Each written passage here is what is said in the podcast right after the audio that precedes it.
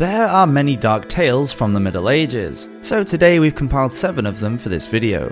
Some are creepy, others funny, but all of them are strange. Hope you enjoy. Welcome to Medieval Madness.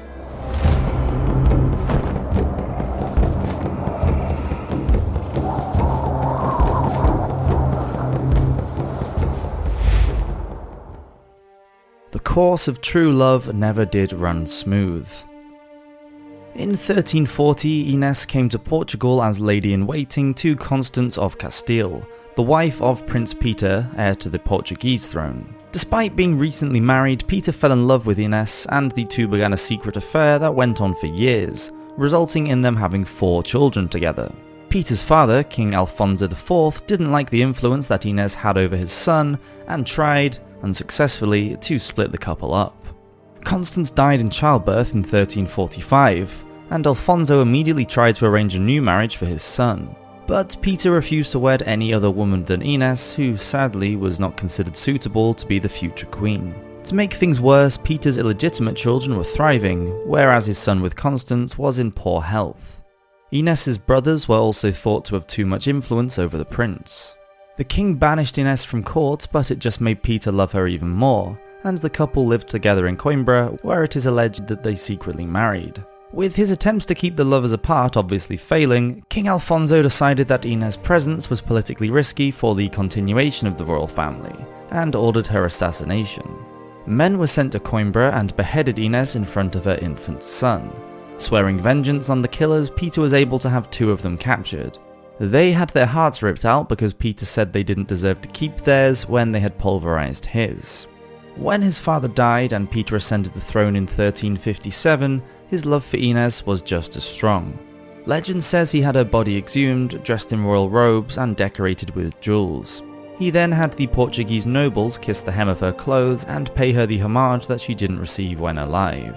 Peter and Inez were buried with their coffins facing one another at the monastery of Alcobaça, because Peter promised that they would be together until the end of the world and they can look at each other as they rise from their graves at the Last Judgment. Or a zombie apocalypse, whichever happens first. You can't take it with you when you die. Sometime before 1066, when King William I rebuilt London Bridge, John Overs worked as a ferryman. He took people across the Thames River from London to Southwark. John paid an annual sum to the city authorities, which allowed him to have a monopoly on the ferry route. He soon grew quite rich and was able to employ several servants and apprentices. He successfully invested this first accumulation of wealth by becoming a moneylender, and soon amassed a small fortune, making him as rich as any nobleman in England. Although this caused him to be excommunicated from the church for usury. Despite his wealth, John was a terrible miser who deprived himself and his loved ones from any of life's little pleasures, working all hours and not feeding himself properly even in his old age. He had an only child, a daughter who was said to be both pious and beautiful, and despite his penny pinching habits, he loved her and was willing to spend money on her education.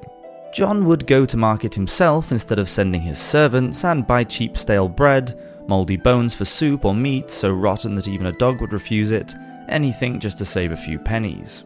One night he decided not to feed his servants and thought of a great way of getting them to skip a meal. He pretended to be dead and forced his daughter to wrap him in a burial shroud, believing that his servants would be so upset at his demise that they would fast for the day. Then John would pretend to recover. However, when they heard of his passing, these servants were overjoyed. They took money and bought bread and cheese and ale and threw a party around John's corpse. He was so enraged and wanting to punish his employees, he struggled to free himself off the shroud. On seeing this, one of them thought it was either a ghost rising from the dead or the devil and proceeded to beat John to death with the butt end of a broken oar. Because of his excommunication, John was refused a Christian burial. His daughter bribed a monastery to bury her father, but when the abbot found out, he had the body dug up and thrown on the back of a donkey. The animal wandered through London unguided until it arrived at the execution place at St. Thomas at Watering, where it bucked the corpse from its back so John Overs was buried there and then beneath the gallows. Ironically, John's daughter entered a nunnery and gave all of John's wealth away to charity anyway. Binge drinking can actually kill you. In November 1120, William Adelin, son of King Henry I of England and heir to the throne, was sailing back from Normandy to England. There were 140 knights and nobles and 18 noblewomen from the royal court on board the White Ship, as well as oarsmen, sailors, and servants, making 300 passengers altogether. Departure was delayed until evening as Prince William provided everyone with copious amounts of wine. By the time the ship disembarked, quote, the vessel was overcrowded with riotous and headstrong youths, who had all been binge drinking. As the ship set off in the dark, she struck a rock on her port side and quickly capsized. William might have survived had he not gone back for his half sister Matilda. His boat was swamped, and William, along with the others who were trying to save themselves, were drowned. Of the 300 passengers, only one survived a French butcher who was found clinging to the rock. The repercussions for King Henry were immense. The loss of his only male heir caused a period of great upheaval for the English throne and a civil war between England and Normandy lasting 15 years that became known as the Anarchy.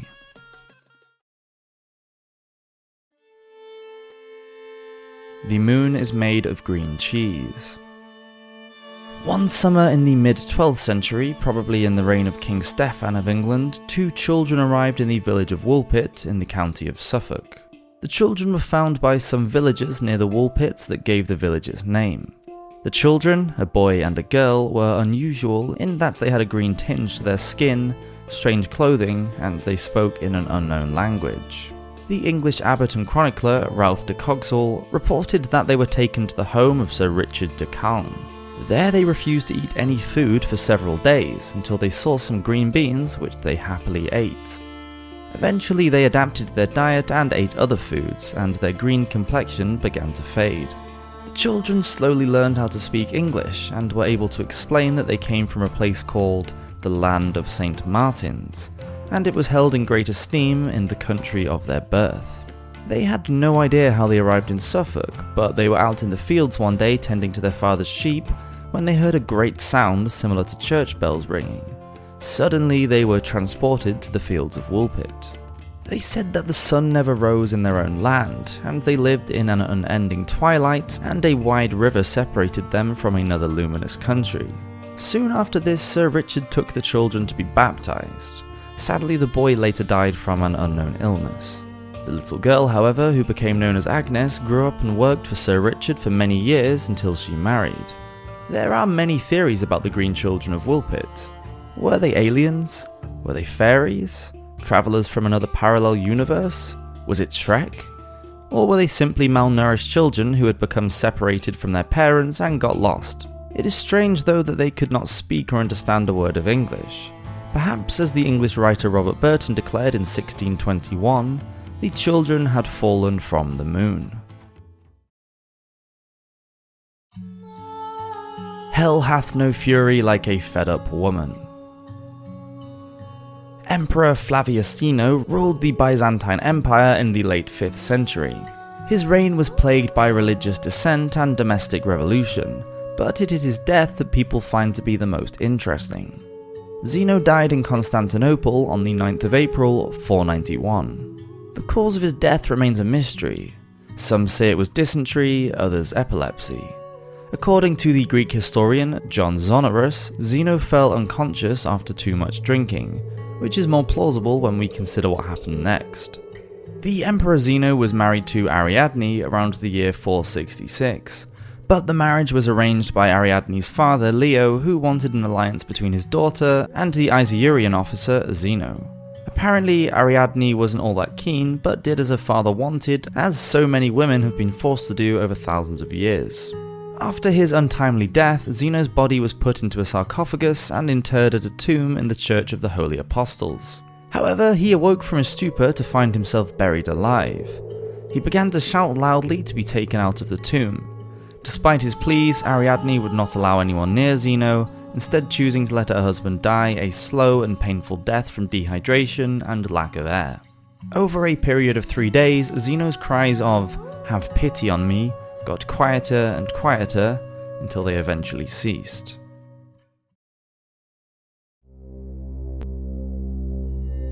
A not so soft landing.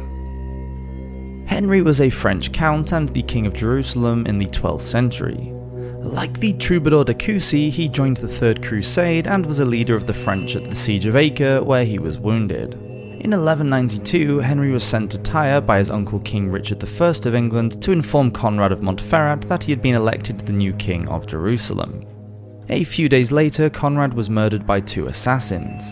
Controversially, Henry was immediately betrothed to Conrad's widow, the pregnant Queen of Jerusalem. Henry's uncle Richard didn't hesitate to give his permission for the marriage, which happened just eight days after Conrad's death. It all seemed very convenient. Henry died at Acre in 1197. Supposedly, he was leaning out of his palace window when the balcony gave way and he fell out. A servant, who was a dwarf named Scarlet, tried to catch hold of Henry's sleeve. Weighing too little, Scarlet was unable to hold on and pull the king back, and he also fell. It's said that Henry died not from the fall, but from his servant landing on top of him. Scarlet also unfortunately died from his injury. I ate it with some fava beans and a nice Chianti. So the 13th century story goes, Chatelain de Coucy was a troubadour who had an illicit affair with the married lady of Fayal. He went to the Holy Land to fight in the Third Crusade, and unfortunately he was mortally wounded at the Siege of Acre. As he lay dying, he begged a fellow soldier to remove his heart and take it back to its true owner, the love of his life, Lady Fayal. The man did as he was asked, but foolishly, when he arrived at the home of de Coucy's lady love, he told her husband about the request. Lord de Fayal took the heart, cooked it, and then served it up to his wife for dinner. It was only after she had eaten the meat that he told her it was her lover's heart. Horrified, the lady refused to eat anything ever again, and, naturally, starved to death. Thank you for watching this episode of Medieval Madness. Do hope you've enjoyed it, and please subscribe if you're enjoying the content as we do release a new video every Friday. Cheers!